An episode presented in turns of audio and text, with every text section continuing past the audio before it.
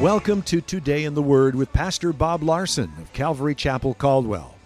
Pastor Bob will be with us in just a few minutes, but first we'd like to let you know that Calvary Chapel is located on the corner of 10th and Everett, across from the library in downtown Caldwell.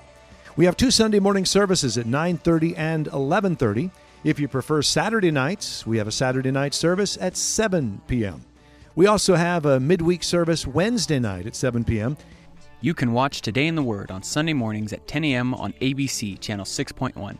Join us as we broadcast Calvary Chapel Caldwell's Sunday morning church services, where Pastor Bob teaches you how to apply the truths in your Bible to your everyday experiences so that you might enjoy a better life. Paul's saying, Look, I had this infirmity, this physical problem, and that was the reason that I came and preached to you guys. Verse 14.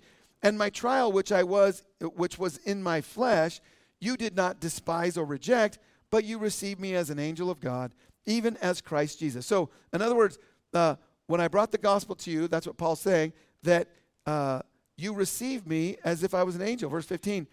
What then was the blessing you enjoyed? For I bear you witness that if possible, you should have plucked out your own eyes and gave them to me. Now, verse 15 is the reason why many Bible scholars believe that perhaps the thorn of the fle- in the flesh that the Apostle Paul talked about was an eye disease, right? And, and so, um, I mean, that could have been. We don't know exactly. He could have had some, you know, issue there. But but here he's just pointing out, and he's going on and on about it, about how he got sick, and God allowed it, right? It, the reality is, we're going to get sick, we're going to have problems, and you know, eventually we're going to physically die, right? I love what James Dobson's mother said, uh, what she wanted on her tombstone. She told him, I want you to write this on my tombstone. I told you I was sick. My wife was like, hey, I like that. yeah, right? Uh, but that's just part of life, right? And, and, and it's part of the fallen nature. And yeah, verse 16. Uh, have I therefore become your enemy because I tell you the truth? Now, verse 16 is important for every one of us to think about this. Uh, do you want people to tell you the truth, right? Quite often, people don't want to hear the truth. That's what Paul's saying to him in verse 16. He's saying, Am I your enemy now because I'm telling you the truth? Now, some people don't want to hear the truth. If I were to ask you, why do you think people don't want to hear the truth? Well, I mean, one reason is pride. Pride never wants to admit our flaws or that we're wrong. The Bible says in Proverbs 12 15, the way of the fool is right in his own eyes. In other words, a fool thinks they're always right and they don't want to hear anybody else's, you know, take on anything. But he who heeds counsel is wise. So the Bible says a wise person listens to other wise people, right? Uh, but a fool doesn't listen to anybody. Like I know best. You ever met people? They're kind of like, they don't say this out loud, but here's the vibe they give. I'm probably the smartest person here, so why should I listen to any of you ding dongs? You ever meet people like that? When all the while, you don't want to be them, right? I mean, it's just, yeah, it's a very strange thing. Pride does weird things to us, right? And uh, we need to be open to the fact as we go through life that we could be wrong. I find that I'm wrong quite often, right? But I don't have a problem with it because I know that I'm not perfect, and that's life, right? But when a person gets to the place where they start thinking they don't have any sin, that really they're, they're God's gift to, right? They just need to read John 1 8, right? If we say that we have no sin, we deceive ourselves, and the truth is not in us, right? So they weren't listening to the Apostle Paul. He's saying, Look, are, am I your enemy now because I tell you the truth? Verse 17, they zealously court you. Now he's talking about the false teachers. They zealously court you for no good. Yes, they want to exclude you that you may be zealous for them. So he's saying, look, a sign of a wolf in sheep's clothing is they want to court you away from serving God and growing in the truth in God's word and follow them. And really, the way they do it is they say, oh, we're more spiritual. All of you are probably going to meet somebody who says, oh, where do you go to church? Oh, Calvary, oh, Calvary Chapel. Yeah. Well, one day you'll be as spiritual as we are because we have this secret truth that no one knows about, right? And and they always kind of co- I, have had people come to me and say that to me. Yeah, one day, Pastor Bob, you'll be as spiritual as me, and I just laughed at them. and they're like, "No, I'm serious." And I'm like, "Me too." it's like, yeah, I mean. Yeah, I mean, yeah, I understand the Bible. I, I understand what it says. And basically, what it says, we're all sinners, and all of us need salvation by grace, and it's nothing of our own good works. And I understand that God hates pride. So when some person tells me how awesome they are, I'm thinking, all right, when we get to heaven, I'll be looking you up and you can explain it to me there in front of God. how amazing you are, right? Because when we get to heaven, we're, going to see things about ourselves, right, that we probably could have been blind to before. But verse 18, but it is good to be zealous in, a, in good things always, and not only when I am present with you, right? And, and so uh, the Judaizers, they didn't really help anybody. Paul was helping everybody. He was traveling around helping people. That's what a true Christian does make other people's lives better. But false teachers, they, they don't help anybody. Remember, Jesus said in Matthew 23, He said, uh, Then Jesus spoke to the scribes and Pharisees, For they, are they, they bind heavy burdens, hard to bear, and lay them on, the sho- on men's shoulders, but they themselves will not move one, uh, will not move them with one of their fingers, right? So they're saying, look, they put these heavy burdens on them, these doctrines that make life hard. Verse 15, Woe to you, scribes and Pharisees, you hypocrites, for you travel the land and sea to win one proselyte, and when he is won, you make him twice as much of a son of hell as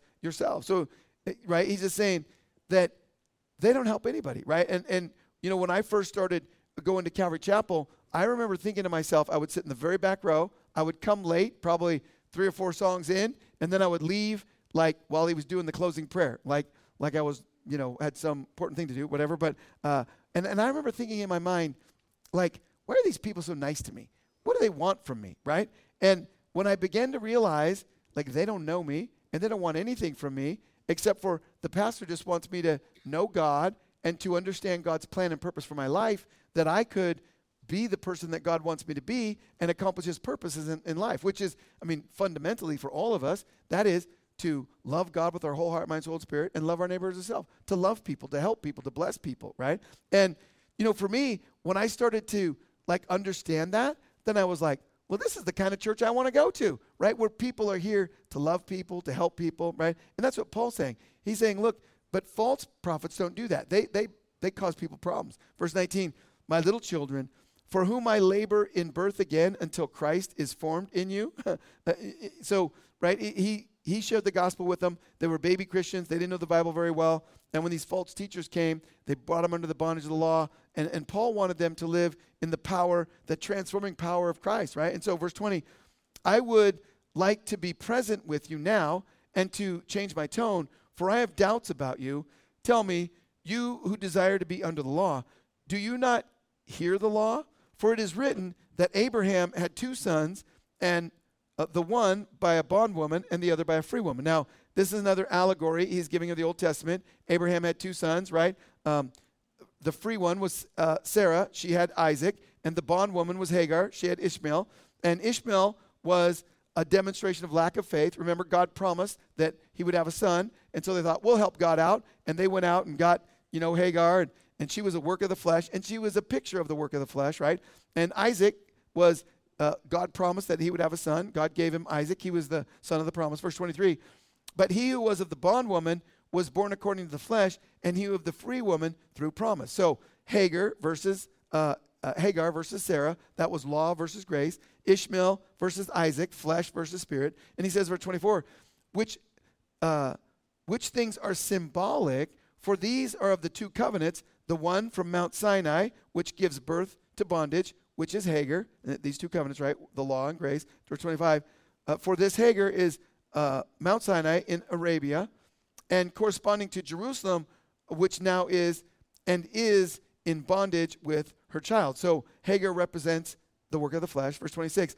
But the but Jerusalem above is free, which is the mother of all. For it is written, Rejoice, O barren, you uh, who do not bear. Break forth and shout, you who are not in labor, for the desolate has many more children than she who has a husband. Now, we, brethren, are, uh, as Isaac was, are children of the promise. Now, remember, Isaac was just, a, God gave him a promise, I'm going to give you a son. And so he's saying it's by faith. But as he who was born according to the flesh then persecuted him who was born according to the Spirit, and even so it is now. So Ishmael was about 13 years older than Isaac, and he was mocking Isaac, right? And it was a picture of religious people who try to please God through works of the law. They make fun of people who are, say, I'm saved by grace, right? I've talked to a lot of people and they say, So you think you're just going to heaven because of your faith in Jesus Christ? I'm like, Yeah. What makes you believe that? That's what Jesus said. they're like, Well, that's not what he said. You're going to go on a mission, buy a bike, get a white shirt and a tie. And I'm like, I don't think so, dude. Right? It's like, uh, and, and you know, I think one of the things that's really encouraging to me is that almost all of the religious people who, who don't really know the Bible, it's because they don't read the Bible. The first question I ask anybody who wants to talk doctrine with me is Have you read the whole thing, the whole Bible, beginning to end? You read it. You know, almost every single person tells me no. Now, then I say, Ask me how many times I've read it. 50 times? I mean, I don't know, 100 times, uh, right? And it's so good to read the Bible. That's why we encourage you. Read the Bible, get a daily reading program, read it through, and then come to church on Wednesday. We'll go verse by verse. Come on Sunday, we'll pick a topic, dig into that, right? And you get it into your mind. It's good for you, right? Because it nourishes your soul. Verse 30. Nevertheless, what does the scripture say? Cast out the bondwoman and her son, for the son of the bondwoman shall not be heir with the son of the free woman, right? Abraham couldn't have both the son of Hagar and the son of Sarah, so he had to make a choice, right? And Paul's saying that you can't be saved by law and grace, right? They can't coexist. Uh, Isaac and Ishmael couldn't coexist, remember? Uh, got rid of one. Verse 31 So then, brethren, we are not children of the bondwoman, but of the free. So Sarah was Abraham's wife before uh, Hagar came into the picture, right? And God's intention from the beginning was grace. Abraham received the promise before Moses got the law, and that's what he's pointing out.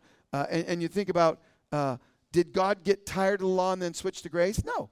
A- Abraham believed in God and it was accounted to him righteousness by faith before the law, right? So grace was always God's plan from the beginning. And we're out of time, so we're going to stop there. Let's pray. Lord, we thank you for your word. We thank you, Lord, that you help us to understand, Lord, why we're here. What is our purpose in this life? And, and we just thank you for your word that helps us to understand how you want to have a relationship with us as a, a, heavenly Father who loves us, who has so many good things in store for our lives. We pray that you would help us, Lord, to, uh, to continue to grow every day in our relationship with you and to appropriate all those blessings that you have for us. And so we just thank you, Lord, for your word. And we pray you would stir our hearts just to, to be witnesses for you, Lord, that we would share your love wherever we go this week. In Jesus' name, amen. Thank you for joining us for Today in the Word. We'd like to share with you a couple of things that are going on here at Calvary Chapel. We would like to tell you a little bit about our Pure Word ministry. Pure Word is a ministry that helps people with life controlling issues such as alcohol, drug, and pornography addiction. Jesus said, My yoke is easy and my burden is light. Our desire is to help people break free from the heavy yoke of life controlling issues. Pure Word meets every Tuesday night at 7 p.m. here at Calvary Chapel Caldwell. For more information, call 453 9653 or visit us on the web at calvarycaldwell.com. Calvary Chapel Caldwell would like to invite you to our Saturday night service at 7 p.m. This is an alternative for those who cannot make it to our Sunday morning services. Like us on Facebook at Calvary Chapel Caldwell or check out our website at calvarycaldwell.com. You can watch Today in the Word on Sunday mornings at 10:30 a.m. on the CW channel 2.2 Join us as we broadcast Calvary Chapel Caldwell's Sunday morning church services, where Pastor Bob teaches you how to apply the truths in your Bible to your everyday experiences so that you might enjoy a better life.